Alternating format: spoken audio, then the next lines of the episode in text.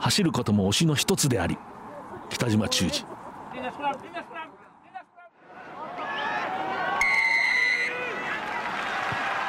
藤島大の楕円球に見る夢。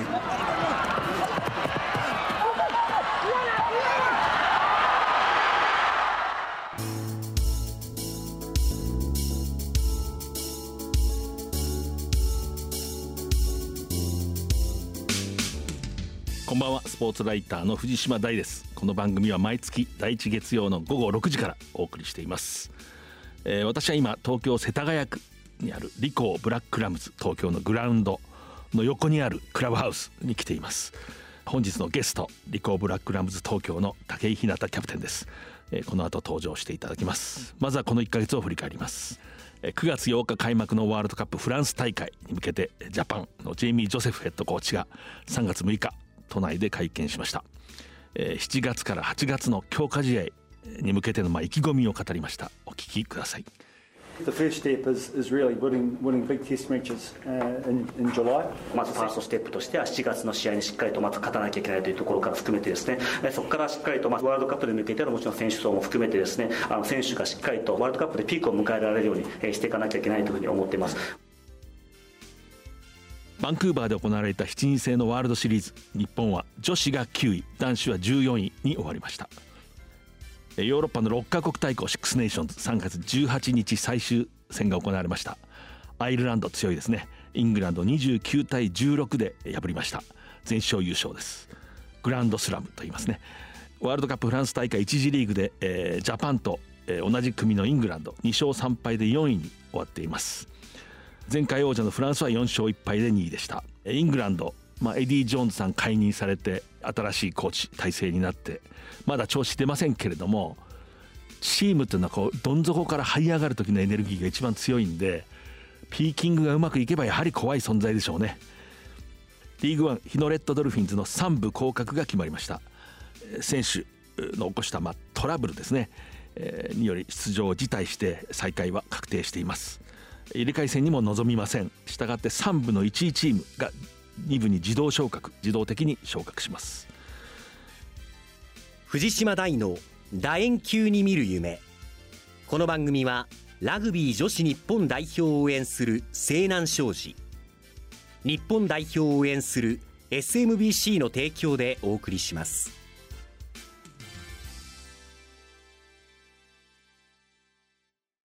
今ここから始まってゆくつながってゆく。最初は日の当たらない存在だった。だけど今や世界が舞台となった。一人じゃない。あなたと輝き桜そう。リサイクルモアウィーキャン西南商事はラグビー女子日本代表を応援しています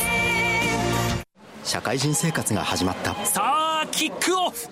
一人で大きな仕事に思い切りぶつかって。激しいタックル。一人で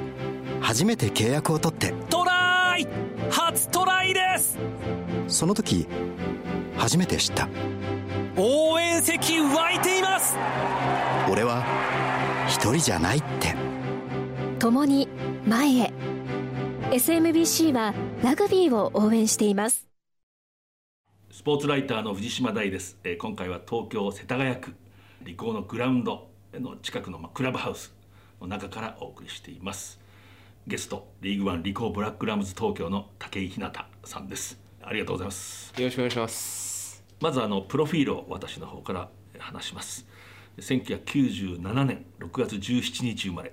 栃木県佐野市出身。小学3年からラグビースクールでまあプレーを始めてでまあ強豪の国学院栃木に進んで3年連続で花園に出場しました。明治大学に進んで3年で全国制覇。4年でキャプテン。で国立競技場の決勝、はい、まあ、この話は後で聞きます。で卒業後、まあ、ブラックラムズ東京に加入して、まあ、2年目にしてキャプテンに抜擢されました。ポジションはフッカー。ジュニアジャパン U20 日本代表に選ばれています。でここは大事なんですけど身長171センチ。さほど、まあ、高くない体重97キロ。しかし芝生の上にいると強いですね。武井キャプテンなんですけれども第3節のトヨタ、はい、ベルブリッツ戦まではもうほぼこうずっとフル出場で、はい、でその後こう、まあ、今負傷でずっと休んでる状態ですけれども、はい、まあいろいろ感じるところあるでしょうけど今現状のこうチーム、はい、どう見てますか？そうですね。まあ勝ちきれない試合が多かったりとか、まあ、自分たちの思うように、まあ、いかない部分っていうのはあるんですけどそれでもこうチームはバラバラにならずにこう一人一人が考えて行動できてると思うんで、まあ、ブラックラムズの良さだと思うんでそれも一つの、うん、まあ、そういう意味では、まあ、シーズン深まるにつれてよりまとまっている感じっていうのは、まあ、伝わってますね。少し前のあのブレイブルーパス戦、はい、最後本当ねちょっとこう悔やまれる反則があって、はい、でももうもういいところ来てますよね。つまり反省するとかも分かる。そう、ね、あそことあそこでこうやったらもう勝てたっていうような。はい、うんそういうのも分かってきて、まあ、本当にあそこでやっぱ勝ちきれるチームっていうのがこうトップ4に行ったりとか、うん、まあ、常に上位に食い込めるようなチームだと思うんで、まあ、そういうのをしっかり改善して、まあ、そういうチームになっていきたいなというふうに思いますね。キャプテンがこう自分が負傷で、なかなか出られないグラウンドにこう、まあ、率先して立てないとってまあ悩んだりももどかしいでしょうけど、はい、その辺はどう処理してるんですか？そうでも本当にまあ、もどかしい気持ちだったり、うん、まあ、キャプテンとして何もできてないなっていう気持ちは、まあ、あるんですけど、まあ、それでも、まあ、やるべきことをやり続けて、うん、まあ、逆にこういう時しかできないことっていうのも必ずあると思うんで、まあ、そういうところに目を向けてこう一日一日、まあ、自分個人が成長して、まあ、それがチームのためになるような、まあ、行動っていうのを心がけてやり続けてます、こうでも外から見るから分かることもあるでしょう。そうですね、はい。なかなかグラウンド立ってたら分からない部分っていうのもあったりするんで、まあ、そういうのを個別にこう伝えていったりとか、まあ、そういうできることっていうのをしています。タッチラインの外に立って見るからこそ分かる、まあ、ブラックラムズの、はい。まあ、課題あえて、はいはい、まあ、ちょっと言葉にしてる。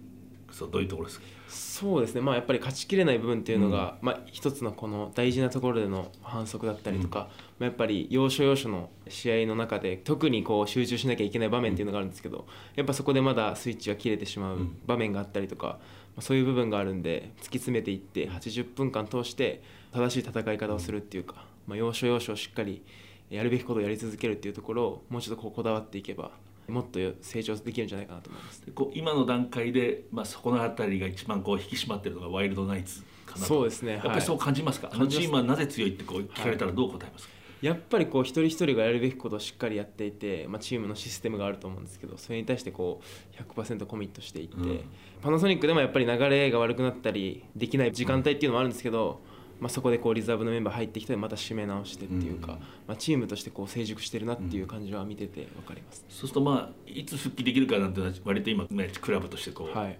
なかなか簡単に明らかにはできないんでしょうけど、はいはい、その時はもっといい選手になってるしいい準備する自信はある、はい、そうですね、はい、それを目指してもう本当に日々取り組んで、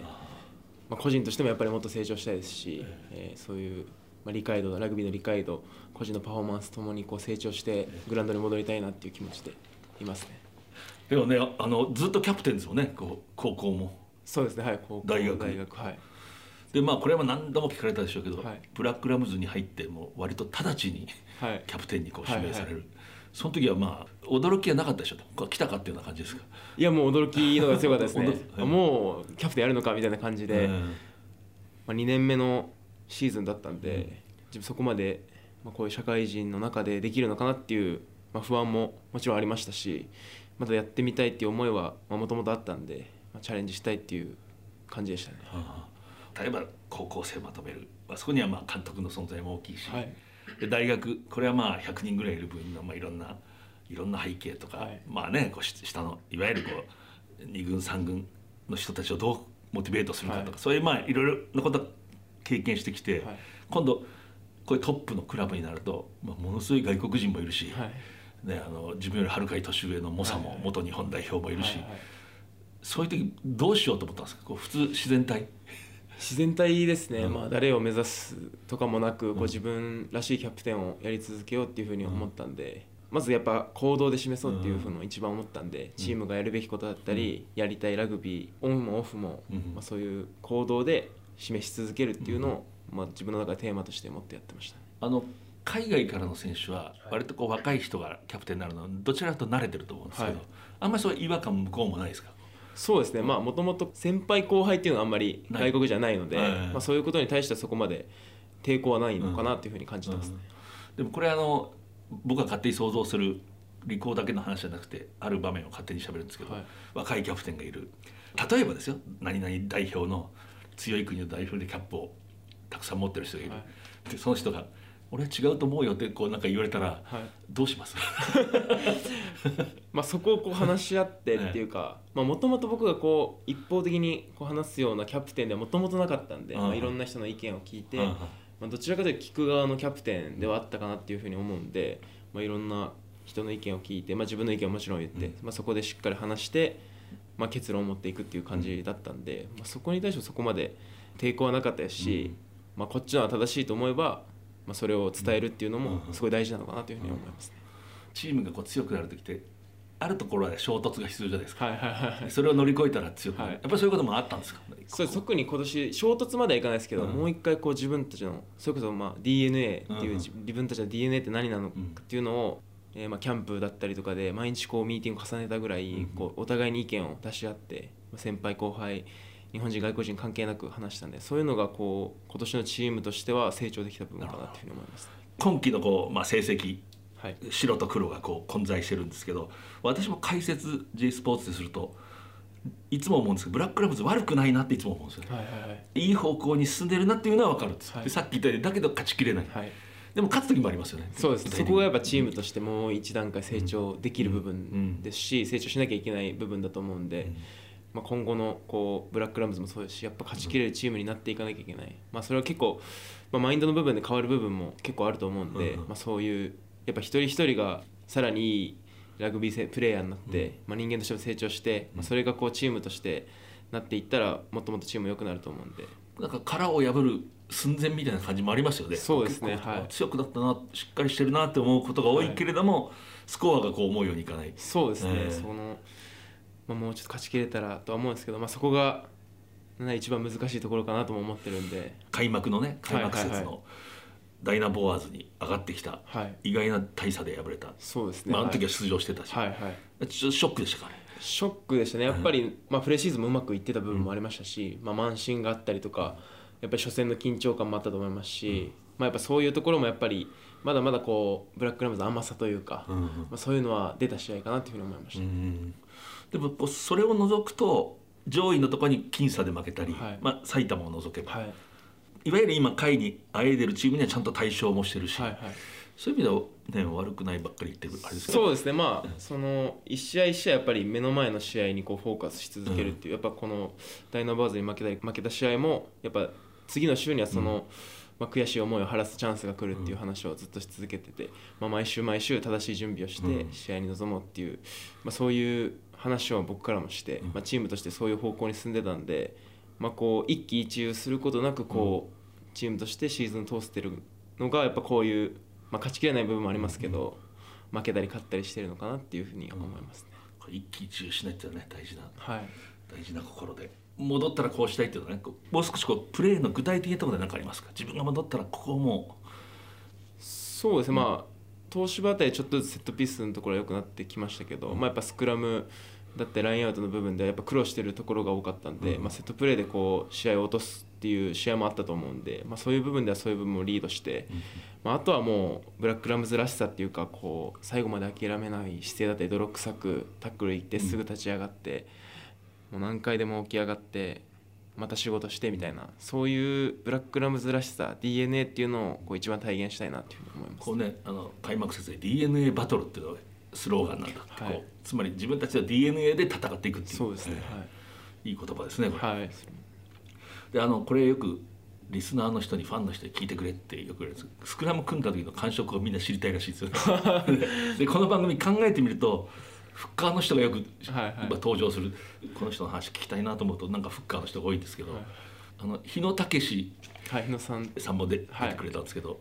昨シーズン、ん。試合で組んだんですけどやっぱりすごい強かったですし、うん。まあ、日野さんもう組む前から勝敗が決まってたみたいな感じですね。あそのくらい組む前から相手の嫌なことをして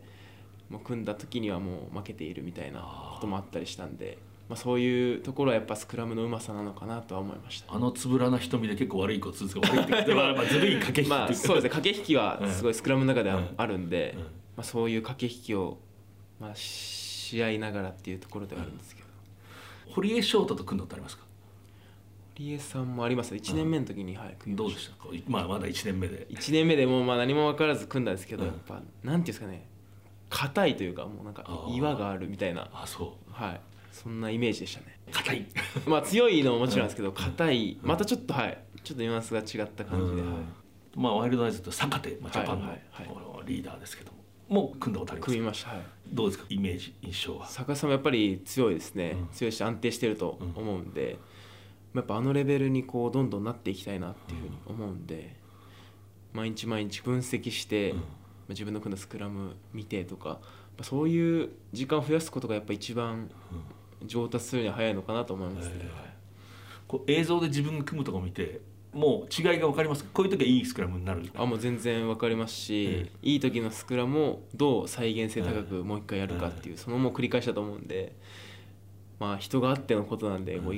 なかなか難しい部分はあるんですけど、まあ、それでもそこの再現性を高くしてってっていうのが、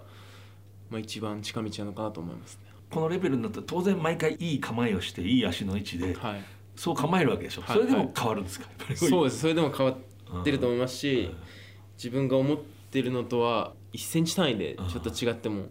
体の向きとかでもう全然違うスクラムになってしまうんで、まあ、そこの本当に小さいところにこだわり続けたいなと思いますね。そういえば今今思い出したんですけど千葉太一って3番、はいはい、彼は僕は話したことないですけど、はい、ラグビーのオタクなんでしょなんか。ラグビーオタクすぎて、はい、映像とかの収集してこうずっと見てるもうそうですね。もう毎週週末はラグビーもう何試合も見るぐらい本当に。8試合とか見た見たとか言ってましたこの前。はそんくらい本当ラグビー見てますし本当高校生の代表とかそっちのレベルだけじゃなくて高校生のラグビーとかまで知ってるんで。僕より僕のパーソナルな試合結果とか知ってるぐらいあの試合何対なんで国土勝ったよねみたいな話されるぐらいなんでね、はい、ちょっとそれを噂で聞いたんで確かめたかったんですけど、はい、本当にラグビーオタクなんで。でも武井さんも相当スクラムどんどん強くなってるでしょ。まあちょっとずつ理解はしてきたりとかしてるんですけど、うん、まだまだやっぱり自分の中でこれだっていうスクラム分かってないですし、うん、まあ、まだまだ成長していかなきゃいけないなと思ってますね。明治のいつ復活に行ったんですか？1年目もう最初から入学の入学の時にも決めて、はい、チャレンジするっていうのを決めてたんで、高校国学院栃木でナンバーエイトナンバーエイト、うん、はいでまああのちょっとスクラムのついでついでというか、流れであの長山時森さん、はいまあ、この番組にも出てきて歌ってくれたんですけど、ギター持って。あの元新日鉄釜石の、まあ、キャプテンで日本 A 代表ジャパンに続くところの左のプロップで、まあ、ブルースのギタリストでシンガーでもある、でこの人は実は国学院栃木のスクラムのコーチなんですよね。で国学院栃木は今高校の指導者に聞くと一番スクラム強いって人多いんですよね。あそうなんです。まあ見ててもやっぱりそうですね、うん、あの人が教えてる本当に教えてる。コーチとして、まあ、毎週来てくれてましたし、まあ、僕もこう何バイトでだったんですけど、まあ、フッカーもちょっとこう教えてもらいながら高校時代過ごしてたんでしっかりコーチとして教えていただきました。あれだけ強くするのがなんか腕があるんですよね基本のことをこう忠実に必ず基本を大事にしてる方だったんで、もう最初の1年生入った頃はもう姿勢をまず作って何秒しっかりやるとこから、そういうこう段階を踏んでこうスクラムを3年間でこう成長させていくっていうイメージですかね。あの人本人にねどうやって教えてるんですかって言ったら「いやみんなに幸せになってほしいんですよ」そういうことしか言わないんです。あの釜石の人って絶対自分の手柄を話さないから。あの自分が釜石で大切にされたからあの僕がフロントローの子たちに幸せになってほしいっていいこと言うなと思って。幸せになってますね一人、まあ、まあその時は何全員なってると思いますね。僕たちのフロントローは。で今あのブラックラムズとして本当にこう世田谷をベースに、こうファンの人も大切にして今クラブとしてやっぱキャプテンとしてこれからどういう方向にこう進んでいきたい？そうですね。まあこう世田谷をこう盛り上げていって、まあ、ブラックラムズファミリーっていう言葉があるんで、こうまあ、ファンの方だったりこう地域の皆さんだったりこう家族のように温かいコミュニティというかそういう風になって一緒にこう戦っていってこう一緒にこう世田谷からこうまあラグビー界だったり、まあ、東京だったり、えー、まあこう盛り上げていきたい。で、まあ、僕たちはこうプレーを通して活力と感動をこう与え続けたいと思ってるんで、まあ、そういう部分でこう一緒になって幸せになっていけたらいいかなというふうに思います、ね、私のこう街中でのリサーチでもブラックラムズのファン結構いますよね。あ本当ですか。アイザック・ルーカスにありますね。普通のファンの人やっぱりみんな好きですね。あのプレーが面白いという。はいはいはい。あの人はどういう人ですか？アイザミルキーって言われてるんですけど、まあ、ミルキーはプレーだったらステップで、まあ、目の前いたら一番嫌な選手、僕もこう一緒に練習してて一番嫌な選手なんですけど、まあ、普段はいじられたりなんかもうこう末っ子気質というか まあそんな感じで子供みたいな感じですね。なんかこうもう子供の時こう郊外のなんか家で兄弟でもうぐちゃぐちゃになって遊んでたらしいですね。有名 だったらしい。近所の人がそれを眺めてたって それがエンターテインメントとしてこのネイサン・ヒューズって入ったじゃないですか、はいはい。はいイングランド代表の、はい。まあ、フィジーの。ナンバーこの間も縦にどんどんどんどん、はい。はい彼はどうですかやっぱり？ヒュージョンも来てすぐ打ち解けて、まあ、明るい性格なんで、うん。こうみんなにこうコミュニケーション取ったり、やっぱりこうキャップホルダーでベテランの役割をラグビーでもしっかり果たしてますし、こうリーダーシップも取ってやってくれてるんで、キャプテンとしてはすごい頼もしい存在というか。はい。やっぱこうたまにいいこと言ってくれますまあ、すごい熱い熱いもん男なんで、うん。そういうエナジーの部分で伝えたりとか、まあ、あとはもうラグビーもすごい理解してるんでそういう部分ですごい頼もしいですね。やっぱりイングランドであれだけキャップ持ってる人でちょっと貫禄があるでしょやっぱり。そうですねはい。もうやっぱオーラとかいうかなんていうか、うん。はい。そういうのあります。具体的にはこうパワーすごいですかやっぱりこう。パワーやっぱすごいですね、うん力強かったりとか、まあ、あの体でスピードもあるんで、うんうん。よりこうパワーが際立つというか、まあ、練習でもやっぱり目立ってますねやっぱりチームマンなんですねでも。チームマンですね、はい。はい今年入ったとは思えないぐらい、まあ、こうすごいチームにもコミットする意識っていうのもすごいあるんで、まあ、見習うような存在だと思います。あとこうまあキャプテンだから個人の名はあんまりね上げるわけにもいかないし、はいしかしまあ例えばまあ入団したばかりの選手とかでこいつに注目してくれって言いますか誰かみんな結構いい選手最近もうすごい来る選手、来る選手いい選手多いんで。アーリーエントリーの選手とかも入ってきて、はいはい。ちょっとこうここいつを見てくれとかこいつは気になるっていうのはいますか？そうですね中村康生あ明治からうん。来た康生が来たんですけど、まあ、高校も僕国学院栃木高一緒で高校大学一緒なんで、まあ、すごい楽しみな選手ですね。えー。やっぱこういいもの持ってますか？そうですね。もう真面目で堅実にやるべきことをやるタイプなんで、まあ、そういう部分ではブラックラムズフィットすると思いますし要するにあの長山時森さんのブルースを聞いた男です、あ そうですね、はい、スクラムのブルースを聞いて時森さんのスクラム教えてもらったスクラムにも注目ですね。まああとこうこいつに注目してくれって言いますか誰か最近もうフッカーで後輩の佐藤浩なんかははもう試合こう出て活躍して、こう今レギュラーの座を掴んでいってるんで、まあ、彼もフィールドプレーすごい得意な選手で、うん。まあ、僕と体型も同じぐらい、うん。身長体格差同じぐらいなんで、まあ、そういう選手にも負けないように僕もそういう負けたくない気持ちっていうか、そういうのも出てきたりしてるんで佐藤浩は注目選手だと思います。天理大学天理ですね。大学、はい。まあ、天理とも学生の時にねしのぎを削ってスクラムそうですね、ええはい。やったりしてるんで、はい。あれ天理のスクラムってやっぱあるんですか？独特の。天理のスクラムはやっぱりこう 8人がまとまってる感じっていうのはすごいありましたね。例えばじゃあ、えー、提供もう重い強い。はい、大学僕は2年生の時だったと思うんですけどその試合でスクラムをされてこうじゃあ好敵手の早稲田のスクラムはどうですか？早稲田はまあどちらかというとこう上手いというか、こうそこまでこう圧力だったりとか、まあ、帝京大学だったり天理大学と比べたらそこまであるわけではないんですけどただまあボールを確実にこう出していったりとか、まあ、そういう部分でこう、まあ、ラグビーの戦い方っていうのはそういうのをやっぱ早稲田すごい分かってるなあと思います。とこう慶応のスクラムはどうですか？慶応もやっぱりその低さだったりとか、まあ、やっぱああいう圧力っていうのはすごい感じてたんで、まあ、そういう部分でも慶応のスクラムも、まあ、嫌な時は嫌でしたね。うん。そうやってこう経験を積んで今度まあ上のリーグに行って、はいはい。またいろんな人と組んで、はいはい。毎回こう変わるわけでしょこう相手によっても。相手によって変わりますし、うん。どんどんどんどんなんかなんか分かってきたなと思ったら分からなくなったりあそしたらまたはどんどん分かってきたりあ分かれば分かるほど分からないことが増える、はい、そんな感じですね。哲学やっぱりはい。それを哲学 本当にそんな感じですね。であのブラックラムズ今ピーター・ヒューワットさん、はい。まあ、オーストラリアの人ですね。もでもともとサンゴリアス。はい。で、まあ、エディ・ジョーンズの影響を受けてたと思うんですけど、はいはい。多分ハードワーク好きなんじゃないかなと。はいはいはい。どどうですか？そうです。ねハードワーク好きっていうかやっぱそこを大事にしてるうん。DNA 分でやっぱりそう相手よりも体を張ったりとか、見えない部分も常に見ている、うん。まあ、抜かれたら100%で帰るとかサポートに必ず行くとかそういうやっぱりボールを持ってない時の動きもしっかり見てるん。コーチだと思います、キャプテンとしてヘッドコーチからこういうふうにやってくれとかこうであればいいって言われたことありますか、まあアクションで本当に日向とアクションし続ければいいみたいなこと言われてるんで、うん。まあ、そこまで気を追うことなく、まあ、やるべきことをやり続けてほしいっていうのは言われました、なるほど。アクションってそのプレーのことですけど行動。行動、まあ全部の行動だと思いますね、プレーの、まあ、その、はい、発言とかそういうのはもうできると思うから、まあ、あとはそういうプレーとか、まあ、日々の練習の取り組みだったり、そういうのをしっかりキャプテンとしてやってほしいっていうのを話します。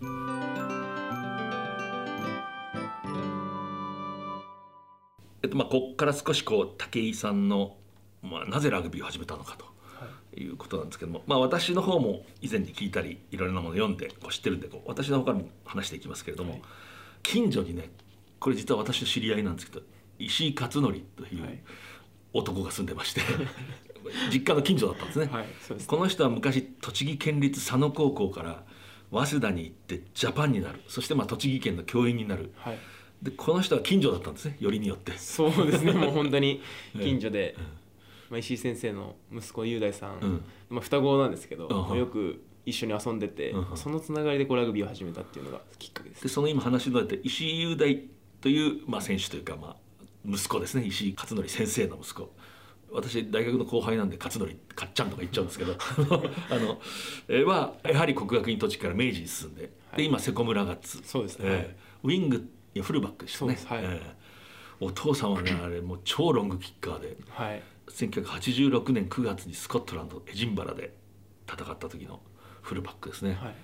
ちなみにちょっとまあ石井勝則物語になっちゃってるんですけど、はい、そのマレーフィールドのスコットランド戦18対33でまあ敗れるんですけど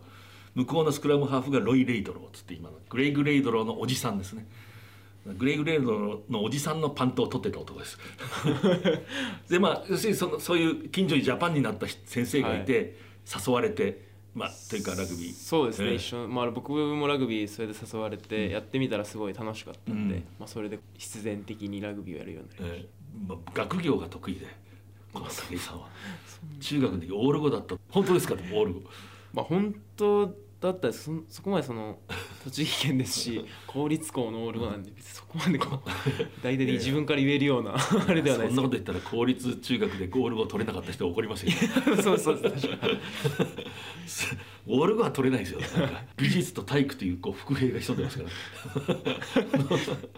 まあ普通に考えるとそういう成績だとこう進学系の学校に行ったりどっちかとねでまあお医者さんになろうとも思ってたっていう、はい、まあ、それは、まあ、祖母が亡くなってからやっぱそういう、ふうに思うようになって僕がまあ小学校2年生とかで亡くなられたんで多分ラグビーやってるのももう今のおばあちゃん知らないですけどおばあちゃん子でもあったんでそういう思いから医者になろうっていう思いは今ちょっとびっくりしますね。小学2年でしょ、はい、次に大好きな、まあ、おばあちゃんが、はいはい、まあ、病気か何かで例えば病院に入るわけですよ、はいはい、そうするとそこでお医者さんを見るわけですか？ら、はいはい、で人を助けるようになりたいっていうそうですね、まあ、おばあちゃんを助けたいなんかちっちゃかったんで多分、おばあちゃん助けたいぐらいの思いしかなかったと思うんですけど、まあ、それがこうどんどん大人になるにつれて、まあ、中学生ぐらいからも本当にそういうふうに思い出したっていう感じです、ででもラグビーも大好きだで迷って栃木の強豪は国学院栃木だから、はいはい、まあ、そこは自分で選択したわけですか？こっちでも行くんだそうですね、うん、まあいろいろ親とかにも相談したりしたんですけど、まあ、好きなことをやった方がいいよっていうふうに言われたんで、それで勉強は、まあ、医者のためにやってた感じだったんでそんな好きではなかったんですけど、ラグビーはもう好きでやってたんで、まあ、好きな道で生きていこうっていう決めました。好きじゃなくてやってオールを取ってみたいですね。好きで好きで取るからなんか分かるけどすごいね。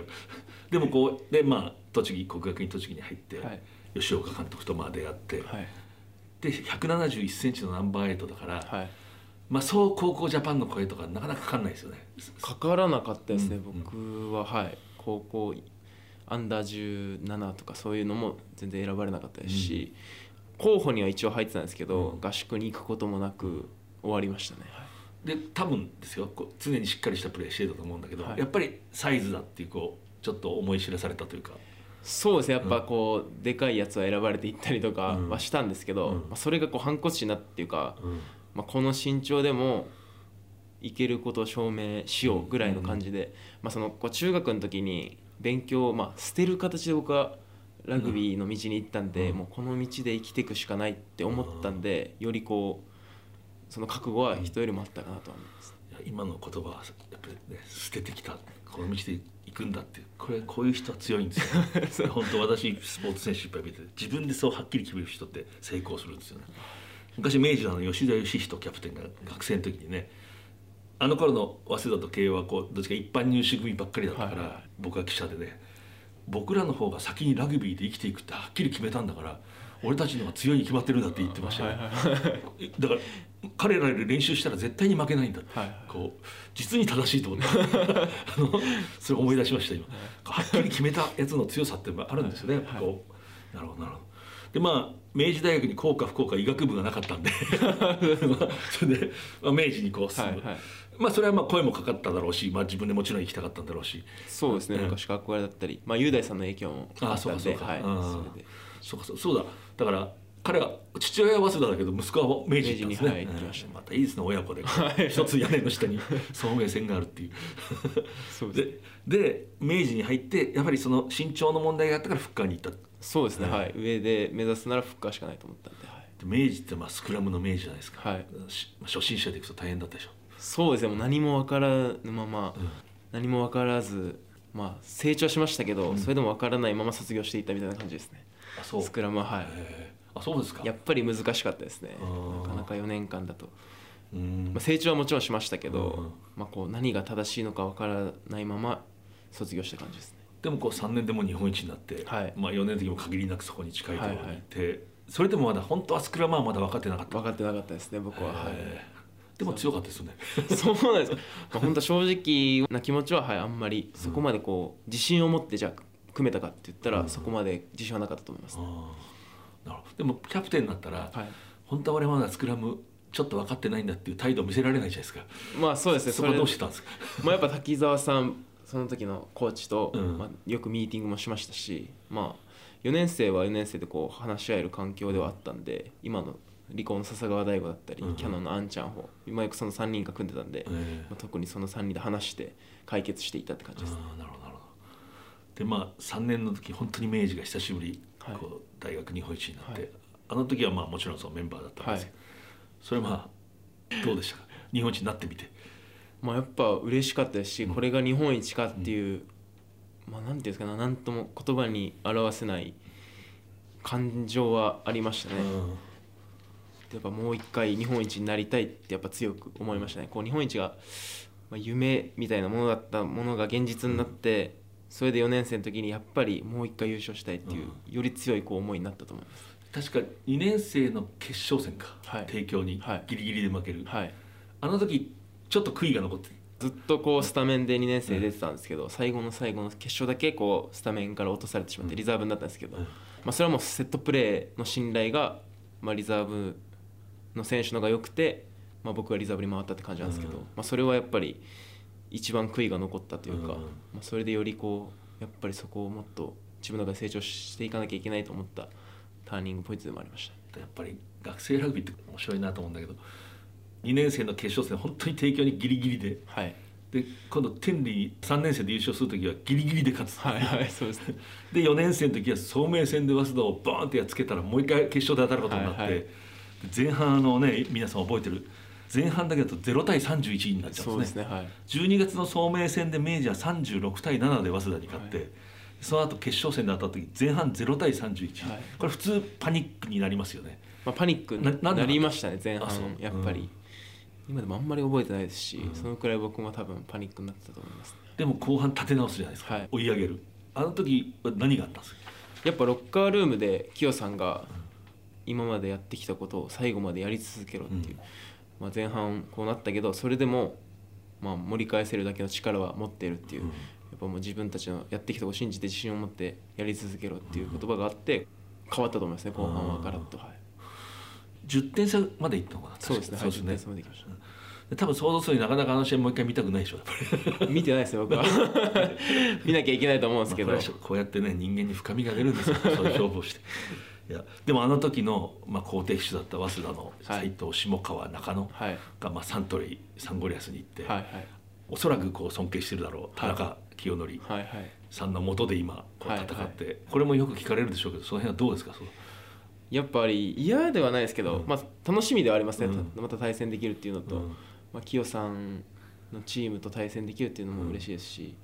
まあ、試合終わった後、まあサントリーとも練習試合だったり試うん。合公式戦もあったんですけど、試合終わった後は必ずぶ僕清さんのとこに行って、うん。いろいろまあ相談に乗ってもらうじゃないですけどそういうことは今でもしてもらってるんで、まあ、そのくらい清さんもすごい心が広い方というか、そうですね。昨年の11月のプレシーズンマッチいわゆる、はいまあそれでサンゴリアスと当たって、はい。まあ、勝つんですよね、はいその時は試合出てたんで。出てました、はい田中監督のチームってやっぱりそういうそういう感じしました？まあ、そうですね。やっぱりサントリーのまあアタッキングラグビーだと思うんですけど、それをこうずっとやり続けてるっていうのは、まあ、清則さんらしいというかこうブレずにやり続けて、うん。それで今シーズン勝負するっていう、うん。そこがこう明確に今でも見えてると思うんで、うん。まあ、それは清則さんらしいなと思います。でもなんかやっぱ面白いですよね。こう学生の時は倒したいと思ってた早稲田の好敵手たちが、はい。自分が大好きな監督と はい下でこう今はい。でまた戦うってこう面白いもんですね。はいん。そうですね。うん。いろいろ思いはありますね。あそう。は まあそうですよね、い、はい、まあでもそういう解決のは勝利ですよね。そうですね。はい、へー。であのこう明治大学がもういわゆる100年の歴史を今、まあまあ、迎え、まあ、誇る。はい、で現役の時ね正直言って昔の重戦車フォワードとか、はいはい前へまっすぐ、はい、はい。で僕らはこう教習を持って語るわけですけどそういうのはこうどうでピンとききました？こう学生の時は。やっぱでもそれは、まあ明治の DNA じゃないですけどこの離婚みたいな話になっちゃいますけど、そこはやっぱりでもそこで勝負しなきゃいけないなっていうのは僕は大学時代思ったんで、うん。まあ、こんだけバックスもいい選手入ってきてうん。展開できるようになってもやっぱり明治はフォワードうん。っていうプライドだったり、そういうのはフォワードの選手は持ってたと思いますし、やっぱ滝沢さんうんがそれをこう伝え続けてくれましたね。まあ、明治の心というかそうですね明治のフォワードは。こうでなきゃいけないっていうのは本当に滝沢さんもすごい。熱い方なんで、うんまあスクラムなんで押さなきゃいけないか。分かるかみたいな話された時に、まあ、試合が優位に進むからとか、まあ、いろんな答え出たんですけど、そこに理由はない明治だからだって言われて。いいね。まあそれで全員がピンときまたっていうはい、別の哲学。明治だからだっていうのを聞いて、まあ、そういう思いっていうのは多分明治のフォワードは全員持ってると思います。結局それは勝負において正しいんですよね。つまり神戸製鋼が盛り返した時も俺たちは製鉄所のはい会社なんだと。そのワーカーたちの魂があるんだ。はい。そういうの海外のね人がこう、はいはい。そこに気づいてやっていく。ダイナボアーズもそうだって言ってましたね、はいはい三菱グループのことを勉強して、はいはいこうすごいあの監督。が結局俺たちは何者だっていう。まあそうですね。そこがやっぱり結局一番同じ方向を向けるというか、うん。全員が正しいことをできるっていうの僕もそれを経験して思うんで、うん。まあ、そういう本当に部分っていうのは大事だと思います、ね、北島忠二さんの影っていうのはもうなかったです。影っていうか 影って言っちゃいい怒られちゃう。ああでも。折に触れて写真がどっかにあったけど。写真食堂に写真はありますね、はい。えだって応接室にあったりとかーうん。はありますね、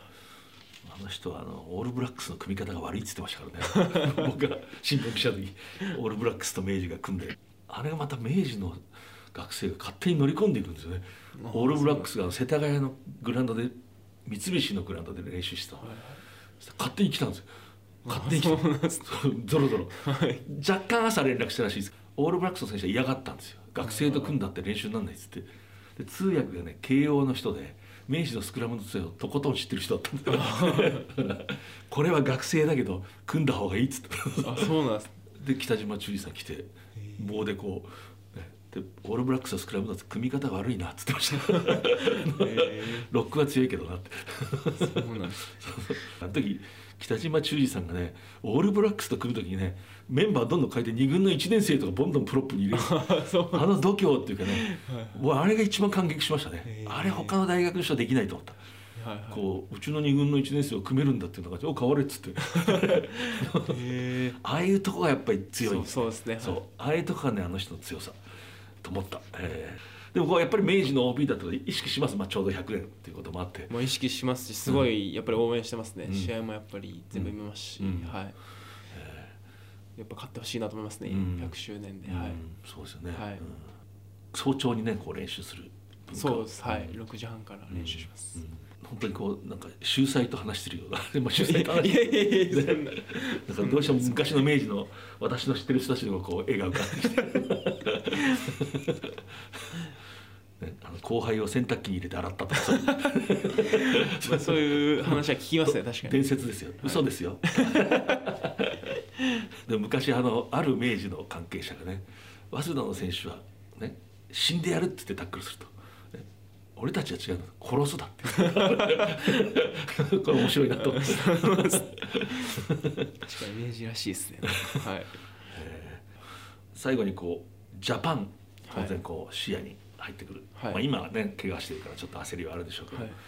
2021年の10月でしたかね、はい。いわゆるこうスコットには入って、はい。ジャパンの、はい。まあ、少し参加して、まあ、はい。途中で怪我をし、はいそうですね。あの時のこれもよく聞かれるでしょうけどトップレベルの選手コーチングどうでした？か、一番僕が思ったのはこう理解力の高さというか全員がやっぱコーチのややれっていうことに対して実行できるっていうそういう選手が多いなっていうイメージがやっぱあってうん。やっぱあのレベルになるとそういう選手が多いなっていうのとトレーニングに対する意識だったりとか、うん。まあ、そういうところもリカバリーの意識だったり、うん。まあ、そういうのはすごいなと思いました、つまりその意識のところ、そうですね、うん。意識のところはすごいと思いますね。まあもちろん技術もスキルもうん。一人一人が高いんで、うん正しいところにいたりとか、やらなきゃいけないことをやってるっていうのは、それがやっぱりそういうレベルじゃないとあそこにはいけないんだなっていうのは思いました。ね。昔あの,、ね、あのジャパンのスクラムを作り上げた長谷川慎さんがはい。私に話してましたけどヤマハでこうずっと築き上げたノウハウで,、でヤマハの選手がこう何ヶ月かかかるとこうもう何分でできるような感じだと。ジャパンのはいそれはなぜかって言ってそう技術じゃない。ジャパンになりたいと思ってるから。自分は絶対ジャパンになりたいと思ってるからコーチのことがすぐ入るんだって言ってて印象的でしたけどね。本当そんな感じだと思いますね、うん。もう本当になりたいと思う選手が集まってるなっていうか、うん。その緊張感もやっぱりありましたね、うん。はい。もちろんもう一度、そうですね。はい。ジャパン目指して、はい。まあ、今年からプロにも転向したんで、あはいはい。もうよりジャパン目指してこうやってる感じですね。個人としては。プロはどうですか？プロ生活は。やっぱりこうラグビーに対する時間を増やせることできましたし、うん。まあ、そういう部分ではやっぱりなってよかったなと思いますし、うん。はい。まあもちろんそれで怪我すると焦りとかも生まれるんですけど、うん。まあ、それでもこう淡々とやるべきことをやり続けるっていうかそれが大事かなっていうのは今思ってますね。やっぱりこうブラックラムズのリーグワンってやっぱファンをファンを大切にしたチーム本当に勝つと思うんですよね。はいはいはい本当にこうまともにファンを大切にしようと思ってるクラブが勝つんじゃないかと私は最後は笑うと思ってるんですけど、はい。はいどうですかその辺のこうブラックラムズのファンに対する？やっぱファミリーっていう言葉もあるぐらいブラックラムズ、まあ、家族として本当にファンの方々を受け入れてますし、まあ、僕たちもすごい感謝してるようなこうもう完全ボランティアでやっぱブラックラムズの手伝いをしてくれる方々もいたりとか、まあ、そういうそう思ってくれるぐらいこう家族のようなチームだと思うんで、そういう部分でやっぱファンの方には毎回感謝してますし、まあ、僕たちはやっぱそれに対して結果だったりこうプレーで感動を与えたりその人たちに元気勇気づけたりしたいと思ってるんで、まあ、そういう意味ではまだまだもっと僕たちはできるんじゃないかなと思いますし、まあ、僕たちができていったらよりそのファミリーの数だったり規模っていうのも大きくなってくると思うんで、まあ、そういうチームになっていけたらいいなと思いますね。えー現在開催中のリーグワンは今進行している、えー、リコーブラックラムズ東京ブラックラムズの、えー、武井ひなたキャプテンにグラウンドの近くのクラブハウスの中で話を伺いました、えーありがとうございます。ありがとうございました。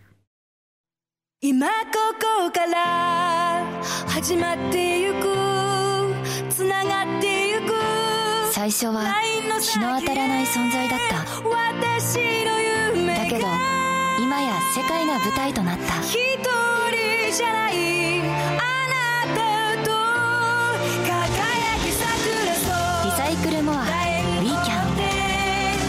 西南商事はラグビー女子日本代表を応援しています。社会人生活が始まった。さあキックオフ。一人で大きな仕事に思いっきりぶつかって。激しいタックル。一人で初めて契約を取って。トライ。初トライです。その時初めて知った。応援席湧いています。俺は一人じゃないって。共に前へ。SMBC はラグビーを応援しています。